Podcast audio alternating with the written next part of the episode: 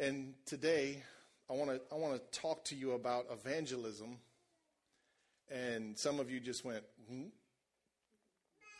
man, I knew I should have stayed in bed. I had a good excuse to not be at church today. He's talking about evangelism. I want to talk to you about, but instead of using the word evangelism, I want to use the word sharing life.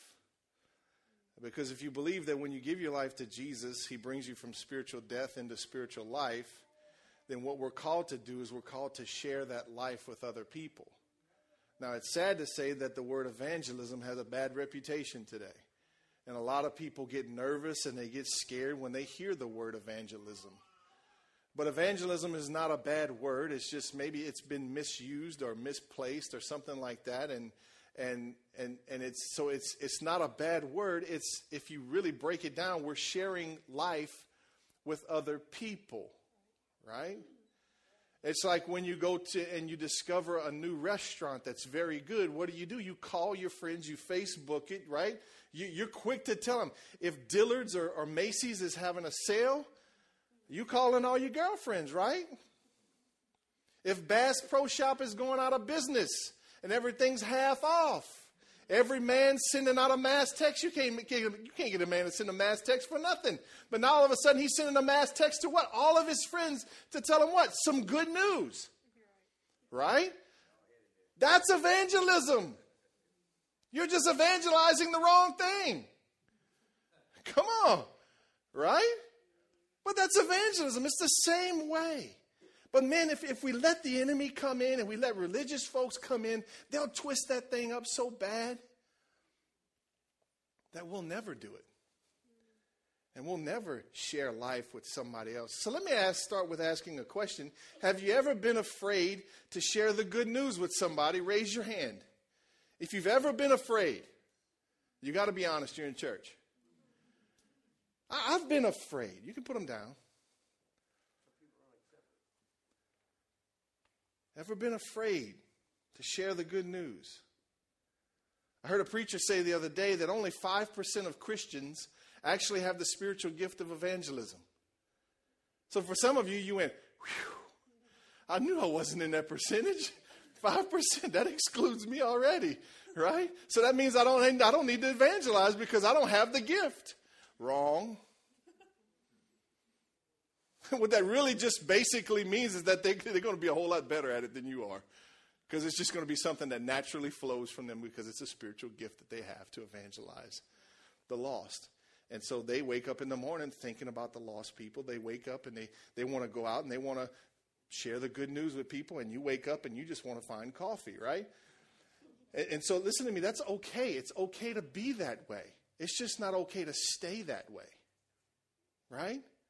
Because we're all called to share this life that we've been given. And I think, and so I asked the question, you know, I'm like, why, why is it so hard? Why is it so scary? Why is it such a big deal for me to just go to somebody and tell them about Jesus? And I realized that part of it is from my past. It's from my past, and I'll share that in a little while. And so I've, I've discovered as a pastor that people are timid to talk about God. And I'm not talking about people outside the church. They, will talk about God easier than we will. I've been on a mission lately. It's called You Got a Word Mission. So I, I, text people or I run into guys, or even like I've been messing with Kristen lately. Poor thing, that might be why she's a little stressed out. But I'll, I'll send her a text message and I'll say, Hey, got a word? She's like, What do you mean? I'm like, Well, I don't feel like being at church tonight. You got a word you want to share? freaks people out. I've messed with some of the guys. I'm like, Hey, man, you got a word? Uh, uh, oh. And I'm sitting there going, What the heck? The Bible says we should always be ready to share the hope that is inside of us. We should never be ashamed to talk about Jesus. The crazy thing is, is that we love receiving this life from Him and we love that we've got eternity sealed and, and signed, but why not give it to somebody else? It's funny, but Jesus said sometimes is the, is the best kept secret. The question is, is he the best kept secret in your realm of influence? Is Jesus the subject that gets talked about the least? You got a word? You afraid? You afraid to go tell somebody about Jesus?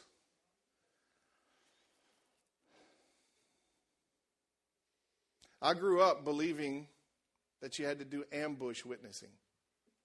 Hmm. You ever do that? Let me tell you how it rolls out. I'm working for a company. I, I get the position to drive the company truck. So a guy rides with me, and when I get a guy by himself, I'm real nice to him. Just real nice. Hey man, you doing okay? Man, how's your wife doing? Blah, blah, blah. I get him all by himself, and then all of a sudden, bam! I hit him with the question. So, do you know Jesus? And it, it's just this awkward thing. And it's like I had to sneak up on him and then pounce with Jesus. And I was never comfortable with that. And I would get that sweaty palms and it's just like, Whoa. you ever been like that? But that's what I thought evangelism was when I grew up. It's like you had to sneak up on somebody and hit them over the head with the Bible, and then boom, they're going to wake up saved.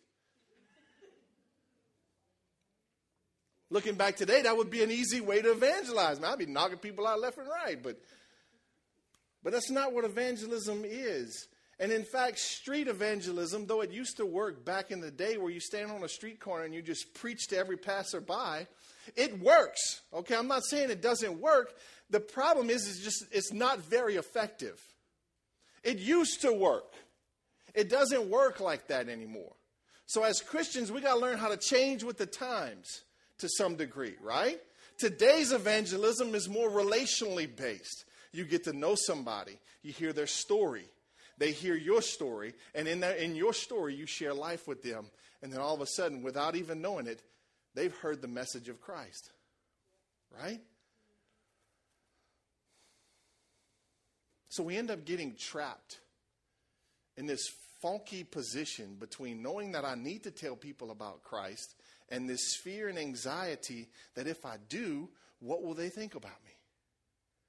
What is my reputation going to be after I open my mouth? What if they don't give their life to Jesus? What if it fails? What if I stutter? What if, what if, and what if?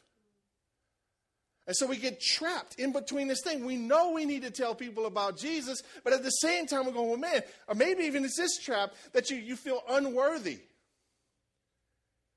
I'm not good enough to tell somebody about Jesus because I messed up two minutes ago. Well, if that was the case, none of us could ever tell anybody about Jesus. Right? But here's the truth we can't afford to stay trapped because the stakes are too high. There's people dying right now, and they're splitting the gates of hell wide open. That's an eternal thing. It's not a temporary thing. Nobody's coming with a bailout. Nobody's coming with a bucket of water. When you get to hell, you're staying.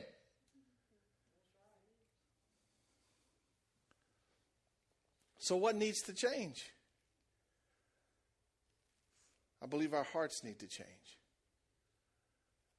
And in order for your heart to change, your heart needs to break. Heart change happens when hearts break. And so I want to show you something in Scripture today. And we're going to be a little bit all over the map, but just hang with me. We're going to start out in Luke chapter 19.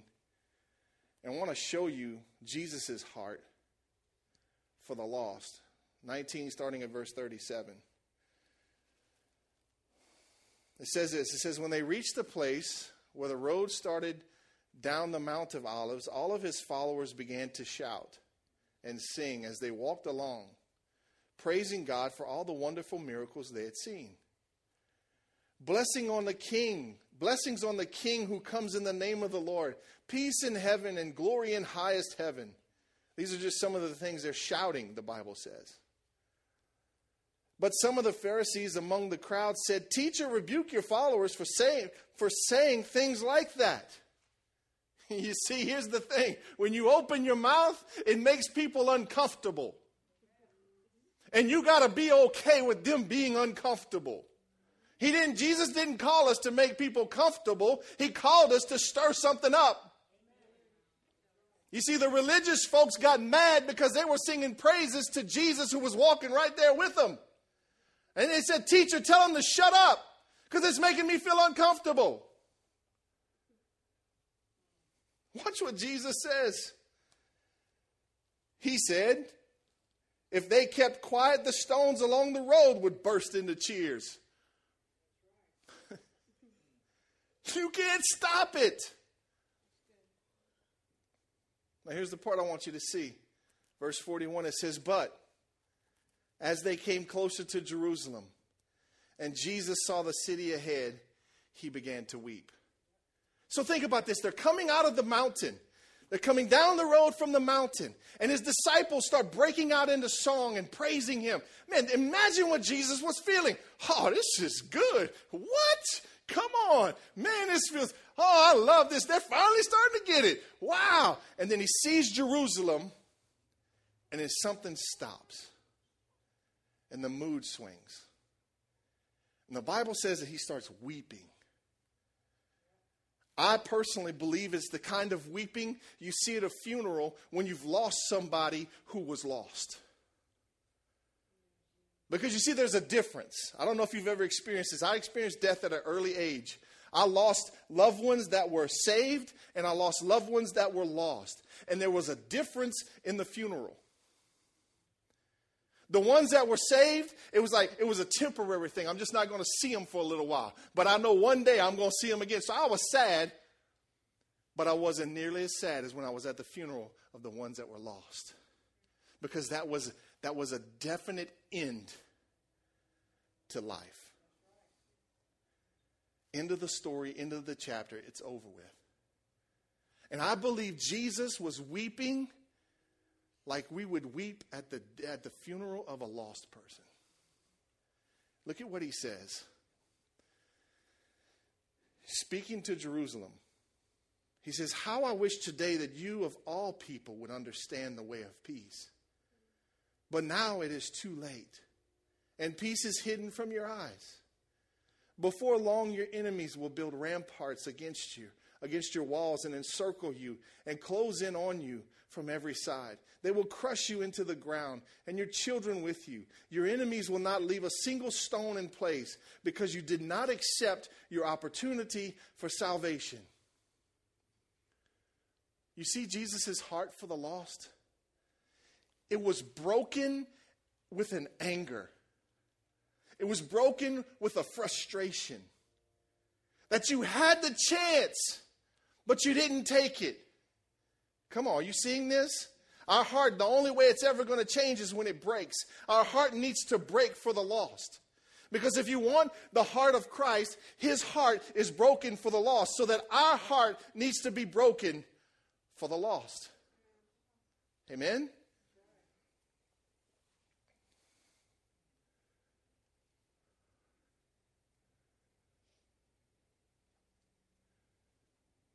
The lost were on his radar. The lost were who he woke up in the morning for. The lost were who he stayed up for late at night praying and believing and reaching out to. It was the lost. The lost was the people he lost his reputation for. You remember when he went to the tax collector's house and he hung out with the tax collectors and he's sitting in the house of sinners and he's in there and he's just loving on those guys? And the religious folks are like, What in the heck is he doing in there? And Jesus stands up and says, I didn't come for the healthy, I came for the sick. You see, the reality is, is that when we give our lives to Jesus, we go from spiritual death into spiritual life. And now it's us who need to go out and touch a lost world that is spiritually dead and bring them into life. The only way you do that is you got to connect with them and get this one. You got to open your daggone mouth. Open your mouth. Because there's people dying around you everywhere. If we're not careful, we spend all of our time on this planet looking out for me and miss the others God places in our lives. God is setting you up every day. He is putting people in your path for you to share life with. He's taking dead people and making them go in a certain direction, and they bump into you for the sole purpose to get life. It's like the flu. Come on. It's like the sinus infection. It's like all those crazy things that we run away from people from, and we got Germ-X in our pockets, right? And all those things is to keep those sick people away and to keep ourselves healthy. Well, the spiritually dead, they're uncomfortable when life comes around. And you just got to go and you got to love on them. You got to touch them and you got to tell them where hope comes from. That's what we're called to do. I believe personally that's what I'm going to be held accountable for one day when I stand before Jesus. I'm going to tell you right now, there's going to be a couple folks there, and I'm going to say, hey, you made it. wow. Dude, you might be like, dude, you made it?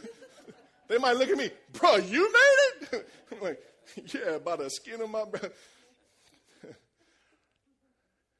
but Jesus' heart, it breaks for the lost. He wants the lost to be found. John 3:16 says this, for God loved the world so much that he gave his one and only son so that everyone who believes in him will not perish but have eternal life. He's fully aware of hell. He's fully aware of the consequences of hell. He's fully aware of the of the the eternity of hell. Jesus is fully aware that once they go, they can't come back. And he does not want any to perish. But here's the reality some have already perished, and some are perishing now. So we got a problem. The world has a problem. We blame it on Obama, we blame it on everything else, but the reality is here's the problem there's people that are dying every day, every minute, and they're going to hell and they're not going to heaven. And they're staying dead on this planet. That's the problem. How do we fix this crisis? How do we fix this problem? Let me give you the solution. Number one, go preach. Go preach. We've all been through that religious season in, in Christianity where people preach so hard on the streets that the world came to this thing of kind of rejecting the church and say, "Don't stop preaching at me. Right? And so lately we've taken a, a, a backseat approach and we come in kind of from the back door and we, we try to love on people. So the last couple of years it's been, let's just go serve them. Let's just go love on them. No, don't tell them about Jesus. We're just going to love on them. I was involved. But I believe God is saying to this church today, it's time to start preaching again. But we're going to preach the right way. We're not going to Bible beat people and we're not going to ambush evangelism, right? We're not going to hide behind the bushes and jump out on people. Them, them days are over with. We're just going to go and preach the gospel. Look at what Romans 10 says. I think this is just profound what Paul says. He says, For everyone who calls on the name of the Lord will be saved. Who? Everyone. But how can they call on him to save them unless they believe in him? Right? And how can they believe in him if they have never heard about him? Right? And how can they hear about him unless someone tells them? And how will anyone go and tell them without being sent? That is why the scriptures say, How beautiful are the feet of messengers who bring good news. The problem is, is that people are dying all around us and nobody's saying nothing. Paul says that everybody who calls on the name of the Lord will be saved. But how can they call on him if they don't know about him? And they've not heard about him. And how can they hear about him if nobody ever says anything? Right? The solution to the problem is we need to, we need to preach Jesus. We need to tell people why we have life in us and why things go well for us at times and how when we go through bad things, we still stay straight and we still going right. How, how do we? We got to tell them where it comes from. We got to tell them where our hope is found. I said this for years. You got to get past yourself. Sometimes you're going to get healed in the process of sharing life. Because when you don't think about others, you stay thinking about you. And I don't know about you, but I get tired of me. Right? My prayer this week has been Lord, break my heart for what breaks yours. I woke up two weeks ago with just the word more in my spirit. Just woke up more. More, Lord, more. More. I'm getting tired of just the mundane, plain old playing church. Lord, give me more. Lord, I want more. I want more. And this, this is just my quiet time. I'm just sharing my quiet time with you. So Paul says that somebody needs to say something. It's a good thing to write down. The longer the church stays silent, more people will perish. So here comes your message to go. Go with me to Mark chapter 16. I shared this at the, at the herd meeting Saturday morning. Had a great time. Mark 16, starting at verse 15. This is, this is Jesus. He's already risen from the grave. He's met with his disciples and his people again, and he's getting ready to ascend into heaven. And here's his last instructions to his disciples and I think sometimes the last instructions are the most important instructions, right? Because I know for me personally, when I tell my son to go do something, I, the most important thing I tell him two or three times. And it's usually the last thing I say to him, right? Because why? I want him to remember what's important. Don't forget what's important.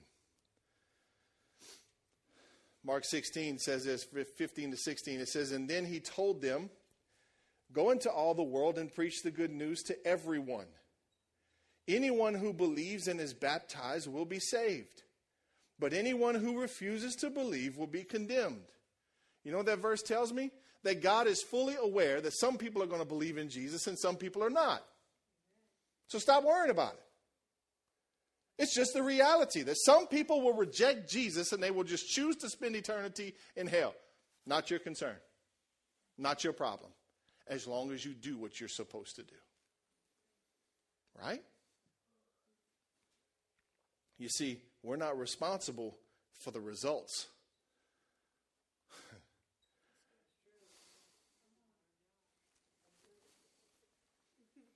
that just hit a few of you like a brick. I just felt it. Lord said, shut up and let them wail in that for a little while. Just let them, let them marinate on that one for a little while. It, the results aren't your responsibility. Stop worrying about the results.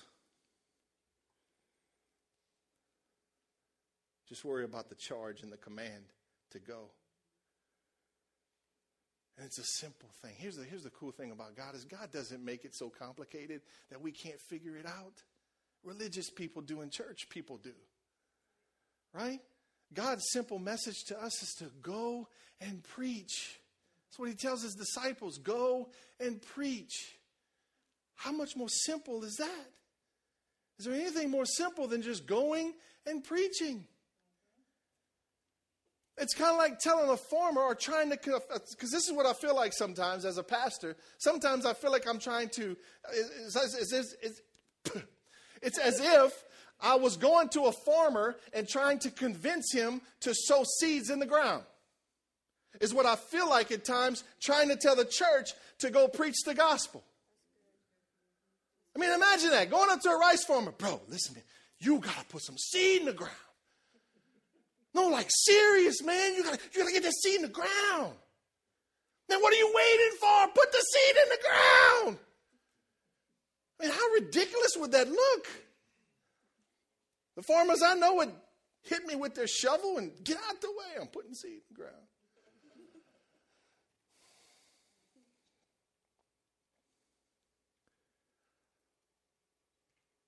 We just got to go and preach. We don't have to get results. Here's the thing if you don't ever put seed in the ground, God has nothing to water. What's funny, as a church, a lot of times we sit back and we pray, Lord, Lord, pour water, pour water on him, Lord, water, Lord, water. He's going, as soon as you put some seed down, if I water the, the plain old dirt, I'm just going to get more weeds. Put some seed in the ground and I'll water it and I'll bless it. In other words, go and preach and I'll bring the results. Right? Just go put the seed in the ground. I mean, that's an easy thing to do, right? Just put the seed in the ground. But what about if the soil? What if the soil, you know, the parable of the soil? What if the soil's not ready? You know, you got good soil, bad soil, medium. What if the, stop worrying about the soil! Put the seed in the ground! That's how I interact with my kids sometimes.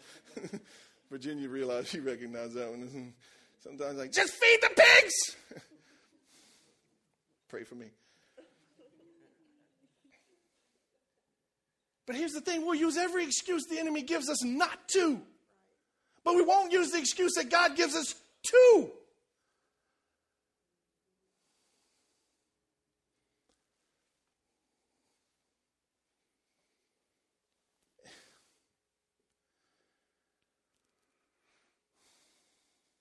Watched a watched a thing on this guy, this preacher pulled up a. Uh, he was doing an evangelism series, and he he brought in a panel of lost people on a Sunday morning. Coolest thing I ever seen. And so on the stage, he put up stools, and all these these people were lost. Pulled them off the street from somewhere. No preparing them, no nothing. You, we just want you to answer some questions as honestly as you can. And so somebody asked the question, why do you, or what do you not like about Christians? And this guy said this. He said, The thing I don't like about Christians is they want to tell you, but they don't want to listen to you.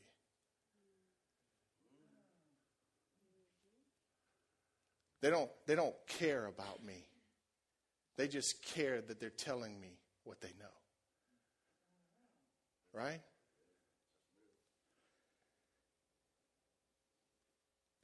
People want to know that you care long before they care about what you know. Right?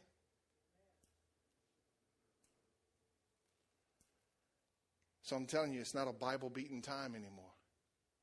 It's not ambush time anymore. Think about this. Let me throw this out there.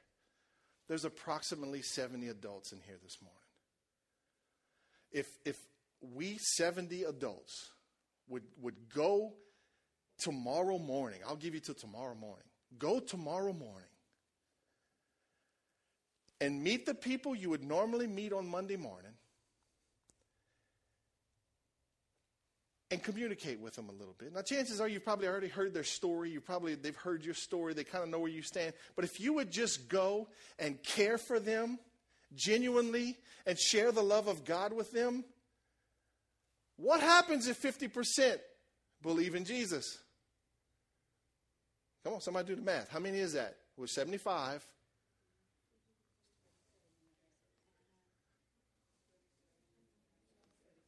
You see, I'm the preacher. I get to make you do the math. How many?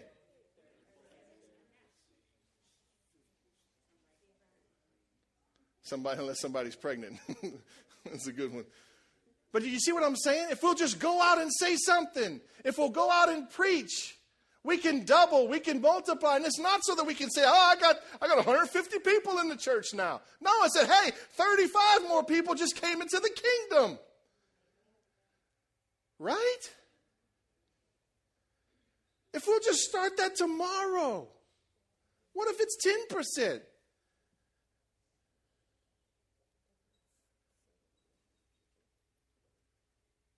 Here's the thing you'll never know till you do it. Right?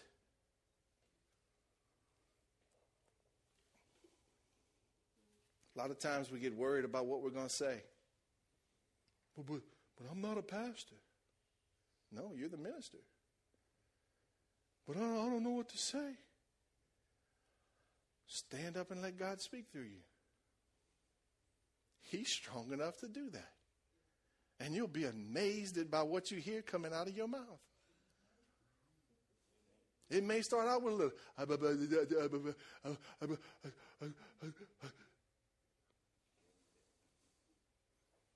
But you'll be amazed at what happens. But I don't know enough scripture. Listen to me, people can argue scripture all day long, but the thing they cannot argue is your experience with God. Nobody can argue your experiences with God. Nobody can argue that you went from spiritual death into spiritual life. Don't worry about what you're going to say. Just tell them what happened to you.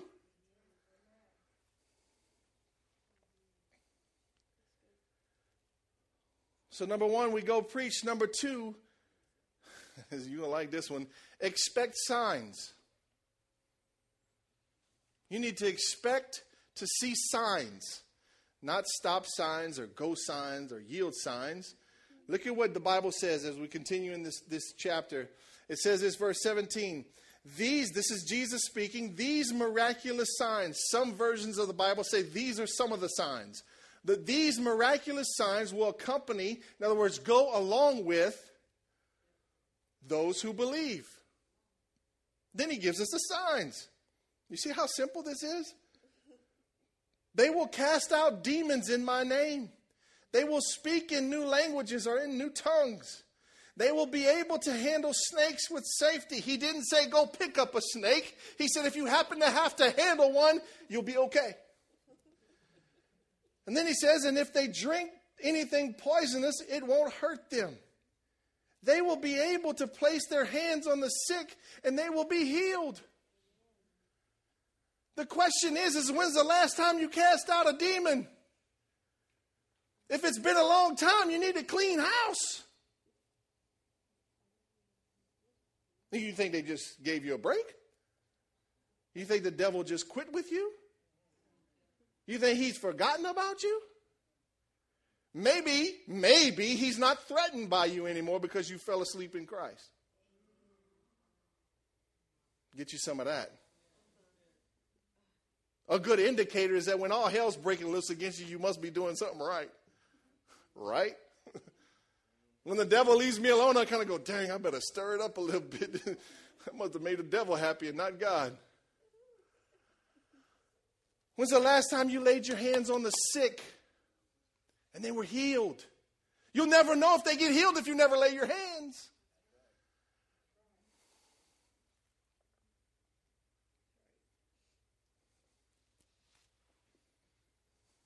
Some people say that's my job. Well, you're the pastor, you do it. People used to think the pastor was the only one that could bless the meal. I'm like, you pray. I'm ready to eat. You see, the Bible says that you're the minister. I'm just here to equip you. Hello?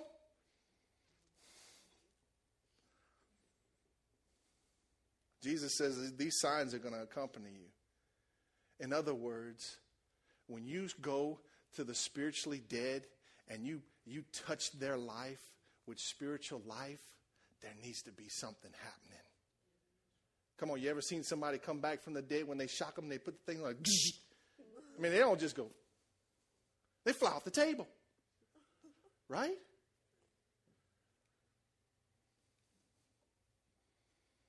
Something needs to happen. There needs to be some signs, some miraculous signs that follow. I believe this is the coolest part of Christianity. Come on, I mean, this is the thing I like. People, I can't understand people that want to come into a building and keep it enclosed to see the miracles of God. I'm going, what the heck? This ain't no fun. How about at your workplace? Next to the coffee pot. You lay hands on somebody that's about to get a divorce. You cast a demon out.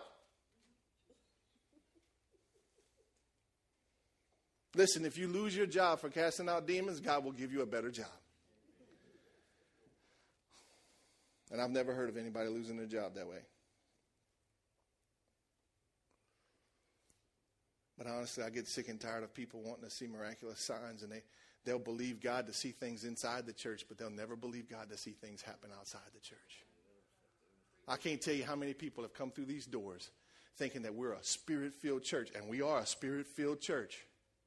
And when they don't see people falling down and running around like a chicken with his head cut off, oh, they're not spirit filled. I'm going to the next church.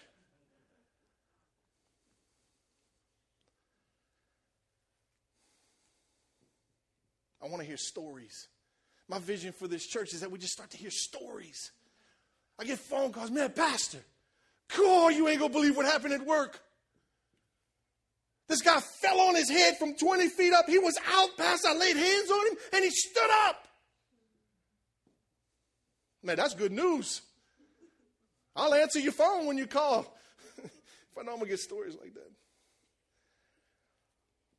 It's the coolest thing about Christianity is that we, we get to experience God at a different place. Signs and wonders are going to accompany believers. They're going to go along. If you're not seeing signs and wonders, then maybe you're not preaching. Maybe you're not reaching. Right? So we got to expect signs. Share a quick story with you in the early days in Jennings when we first moved over and we got settled in. Pastor Bubba did this thing, and I think it's cool. I may just bring it back. I'm praying about it. But he, he split us up two by two, and he had, a, he had a bunch of maps of the city, and he had streets highlighted on those cities. And so you had the name of the street at the top of your page. And so here, you're going to take May Street. Uh, you're going to take Second Street. You, you follow what I'm saying? And so he said, okay, you pair up two by two, and you can drive to that street, but you're going to get out of your car and you're going to walk down that street and you're going to knock on every door. And I went, uh oh. He said, when people answer the door, you just ask them how they're doing, tell them, tell them where you're from, and just ask them if there's anything you can do for them or pray for them. Right? Pretty simple. So I hooked up with this guy. I partnered up with. I went with this guy that was a friend of mine. And we went and we, we picked our street and we get to the street and the first house, I'm not kidding you, the first house we go to. It's a little brick house. I remember it vividly. Brick house, and they had the screen door. The glass door in the front was shut, and the big door was open. So when you walked up, you could see what they were doing. So we walk up, and I look inside this door, and there's a guy across from me, twice my size, frying bacon. And on his right side, he had a pile of bacon about this high. And he still had some more he was flipping in the pan. I was like, we picked the right street. We're going to minister here for a while. And so, man, we knock on the door. You know how kids are. They just kick the, hey, what y'all want? And the mama. And so we walk in, and you couldn't see, but to the right, the mama was sitting in the sofa in her moo And I remember looking over, and she's sitting in the sofa, and she's got a table next to her, and you can't even see the table because of all the medicine bottles. And boy, something happened right there. I went, oh, we in for a show. And, and Earl, the guy I was with, he he come out of the charismatic type of uh, church, and I came out of the Baptist church, so I was reserved, and he was ready to go. And so Earl, Earl goes, I said, I said, hey, we're, we're from our Savior's church. My name's Jamie. This is Earl. We're here to, you know, is there anything you need us to do? We just want to come in. Is there anything we can pray for?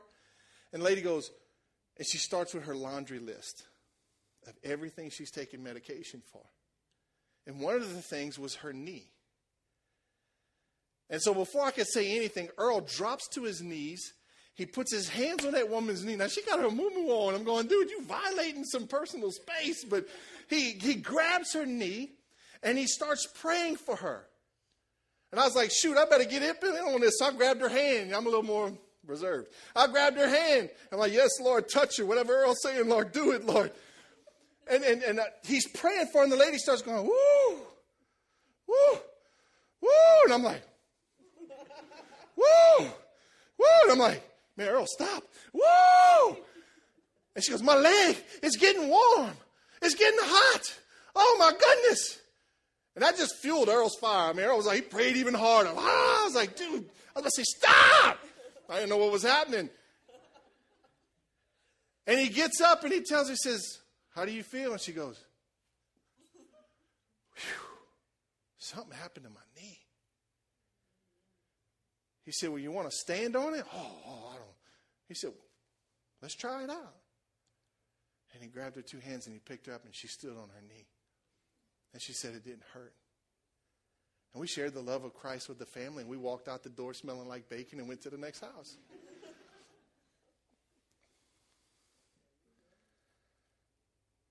That was a great experience in my life. I'll never forget it. You can tell I know that story. And there's many more stories that have marked my life. But look at me. That is why I know God like I know God is because I stepped out and I had experiences with him. If you're sitting here today and you're feeling, well, I don't know God like that. The only way to know him like that is to step out and do something. Right or wrong, step out and do something, and you'll have an experience with God that you can put in your history book. Right? You'll have a story with God that you can come to church by the water cooler and say, Bro, I had a crazy week. Cast out five demons and had three people get healed. Get you some of that. They do it at the workplace. Why we can't do it here? It's making sense yet? So you need, you need to expect signs to follow you. Number three, you need to use your power. Use your power. Acts 1 8 says this But you will receive power when the Holy Spirit comes upon you. And you will be my witnesses, telling people about me everywhere. The main point of the Holy Spirit empowering you is to be a witness. That's what he says in the scriptures. He's talking to the, to the, I think it's 120 that saw him when he ascended into heaven. And he said, Go to Jerusalem and wait for the promise of the Holy Spirit. And when the Holy Spirit fell on them, they started praying in tongues and things started happening. They went out in the street, undignified, went out in the street and just started praying in tongues. And the miracle was that every other nation out there represented heard their own language. And they start saying, well, man, these guys must be drunk. And Peter stands up and says, no, we're not drunk. We've just been filled with the power. And he starts preaching, and 3,000 people get saved. If they never leave the house, 3,000 people never get saved. But they received the power to be a witness. You see, the Holy Spirit's not here just for you. Come on. It's not here just for the spiritual gifts. The Holy Spirit's bigger than that. He didn't, he wasn't given to you just so you can pray in tongues and edify your body. He was given to you to give you power to be a witness.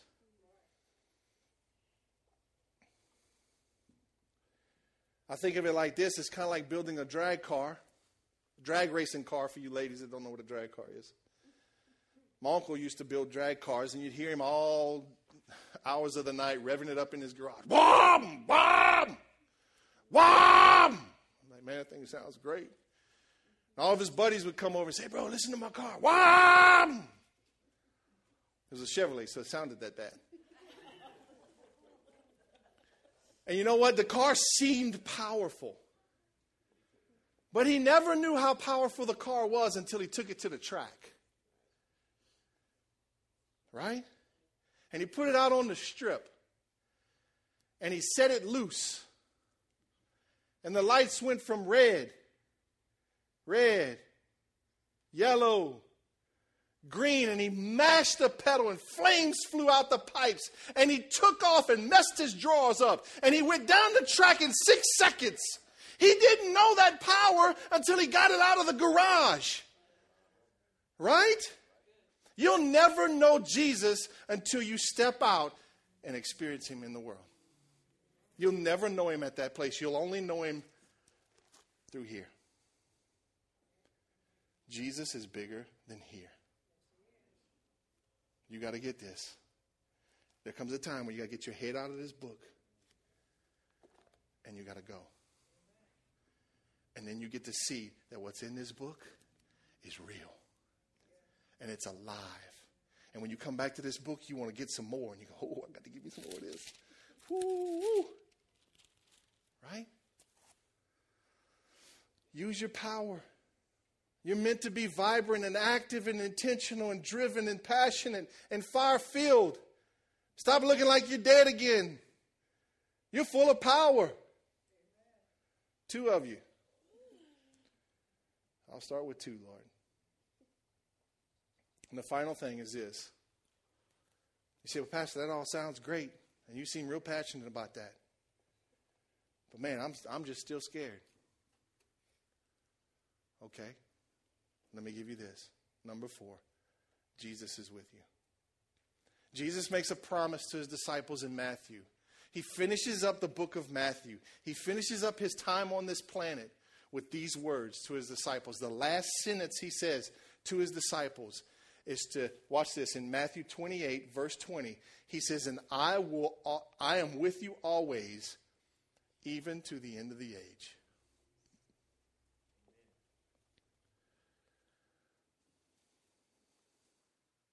I am with you always, even to the end of the age. He's not letting you go out by yourself. He's with you, right there with you, because He wants to use you, He wants to speak through you. He's going to bring some miraculous signs along with you. He's right there with you. He's not sending you out by yourself. He's saying, Man, I just want to go somewheres with you. Can we go somewheres? Can we tell somebody something? Can we see something happen? Let me finish up Mark 16. Look at what it says. Place your hands on the sick and they will be healed. Verse 19 When the Lord Jesus had finished talking with them, he was taken up into heaven and sat down in the place of honor at God's right hand. And the disciples went everywhere and preached. And the Lord worked through them, confirming what they said by many miraculous signs. You see, Jesus brings the signs to confirm your preaching.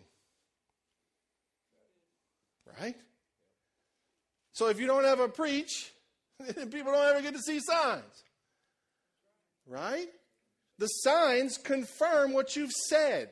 So when you go out and you tell people about going from spiritual death into spiritual life and about Jesus and the power that he gives you and the life that he breathes into you and that eternity is sealed up, he's going to bring the signs to confirm that what you're saying is true. Because when you go and you speak life to people, something inside of them changes. That's the whole parable of the soils. You see, the thing about the soils was is that they all had a moment. They all had an experience with the seed. It's just that some continue to grow and some burned out. Right? So when you go and you breathe life into people and you preach the gospel to them, something has to happen. It'll probably start off with the demonic shaking, maybe running and hiding. And then something will happen to them. And they'll know that what you're saying is true.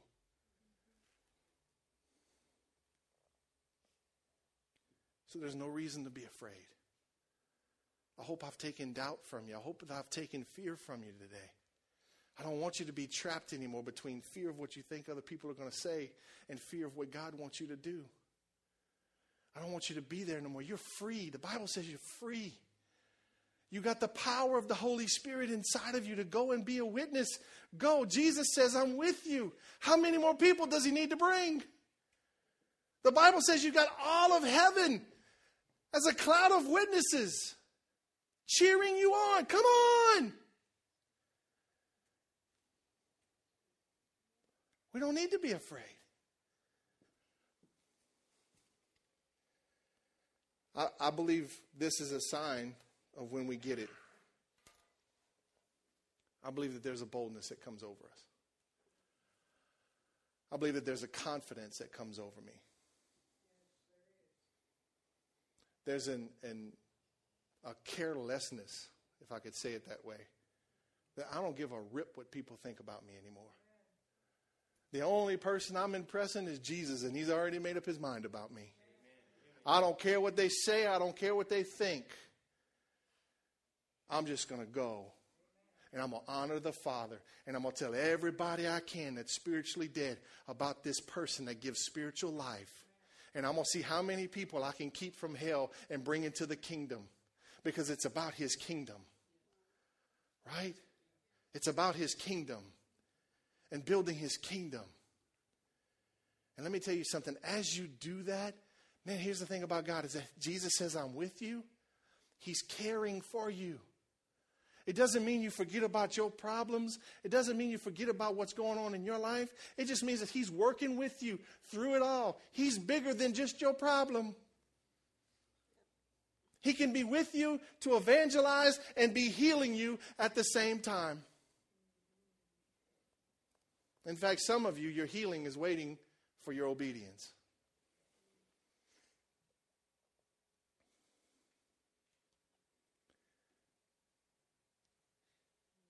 I'm done. That's my first closing. Maybe you want to come play? I'm just thinking about right now the people that I've shared the gospel with.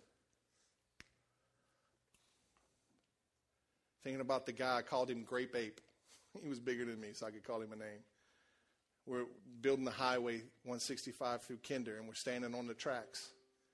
And the night before, I was filled with the Holy Spirit. And the next morning, I'm, I'm up at 6 o'clock going to work, and I'm sitting there, standing there with Grape Ape, and I'm looking up at him. And I said, Man, I had a great time last night. He's like, Well, what happened to you? Said, Man, went to church. I got filled with the Spirit of God. Do you know God? It's kind of a weird feeling because I was looking up to him. Like, do you know God? Well, I used to go to church. Yeah, but do you know God? Well, I know about God, but no, no, man, do you like really, really know God? Well, how can we know God? I shared the gospel with him. And he didn't fall on his knees and he didn't he didn't cry and repent or none of that. But you know what? I took a seed and I put it in the ground and I gave God something to water. Right? I'm still believing I'm going to see Grape Ape in heaven. Right? I'm reminded of the bosses I've worked for that have tried to break me. Their sole mission in life was to get me to cuss, quit, and beat somebody up. And they would do everything in their power to try and break me. And the same guys that would try to break me would end up coming back around, and I would be able to pray for them, and I would be able to minister to them. One of them drops his son off at my youth group. That's what I'm reminded of. But can I tell you something? Just to be honest, those are old stories. And so I didn't preach this message to you today. I preach this message to us today. Because can I be honest with you? I fell into a groove too. I still get nervous when I go to witness to somebody. I still get the sweaty palms. But it doesn't mean I got to stop. Right? I'm not pointing a finger at you, I'm pointing it back at me. Can you stand up with me this morning?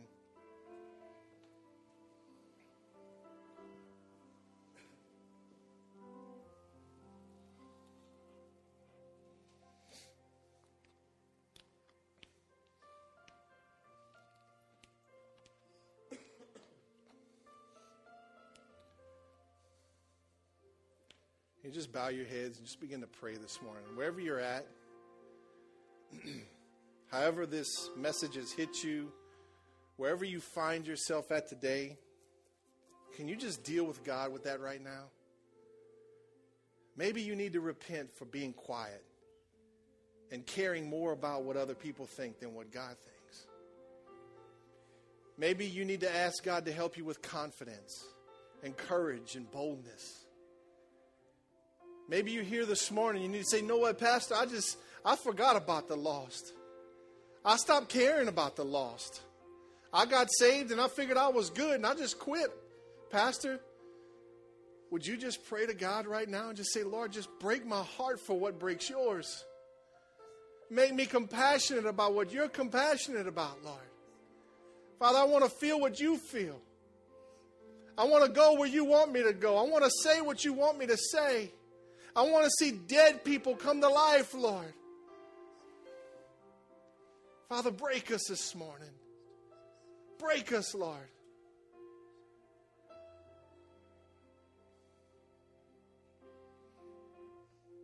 Lord, help us to stop caring about what people think. Caring about other people's opinions.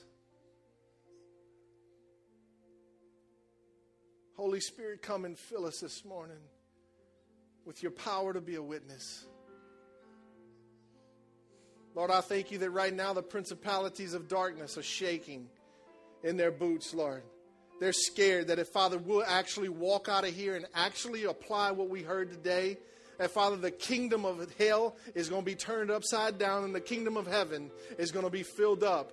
And so, Lord, I thank you that the, the principalities of darkness are scared. Lord, give us boldness, give us courage. Give us a no care attitude, Lord. We just go out and we just touch people with the life. We just go and we touch them with the life, Lord. And we turn this dark world into a bright world and we change the environment around us, Lord. And we change this world one soul at a time. And Father, we populate heaven. And Lord, there'll be people that we see in heaven where we're going to spend eternity. And Lord, we're going to sit around and tell stories about when we shared the gospel, when we gave life to other people. We'll pass people on the streets of gold and say, Hey, man, I'm glad you're here. And they'll say, Lord, and they'll say, I'm glad you told me to be here. Lord, help us. Help us, Lord.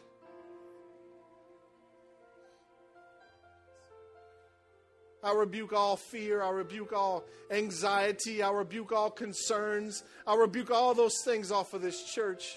Leave in the name of Jesus. Lord, break our hearts right now, Father. Break our hearts, Lord.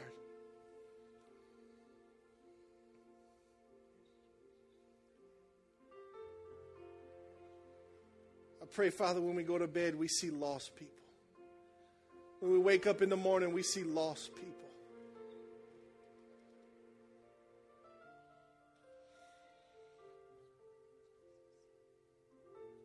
We bless you, Jesus. We bless you, Jesus. We thank you. Thank you, Lord, that you're patient you're gentle and you're kind with us, Lord, and you give us your grace and your mercy. Lord, we're not done yet, and you know that. We're not done. We still got breath in our lungs, so we can still tell people about Jesus. We can take responsibility for people knowing about Jesus. I thank you, Lord, that the weight of the results is off of us. We don't have to carry the weight of, of what happens. We don't have to carry the results, Lord. We're not responsible for the results. We're just responsible for putting the seed in the ground. Lord, I pray that you, you give us ground to plant in and that, Lord, we plant fervently, Father. We plant sporadically, Lord. We plant where you tell us to plant.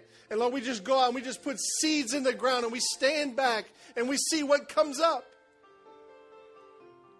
Because, Lord, I believe you've given all of us ground that is tilled up right now.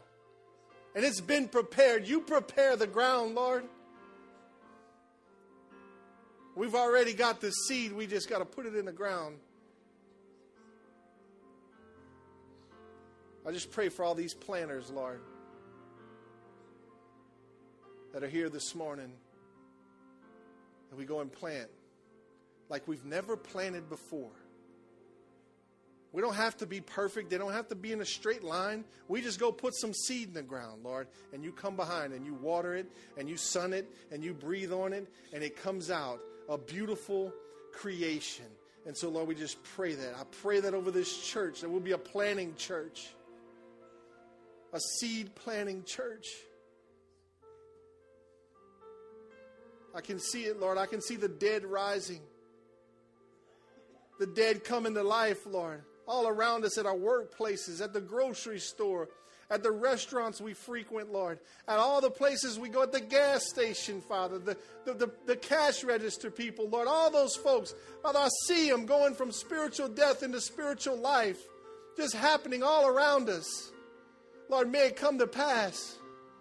Stir in us, Father. Stir in us, Lord.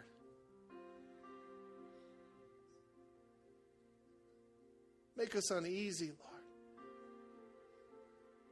Lord. Uncomfortable with the fact that people are dying and going to hell because they haven't heard. Burn in us, Lord. Burn in us, Lord.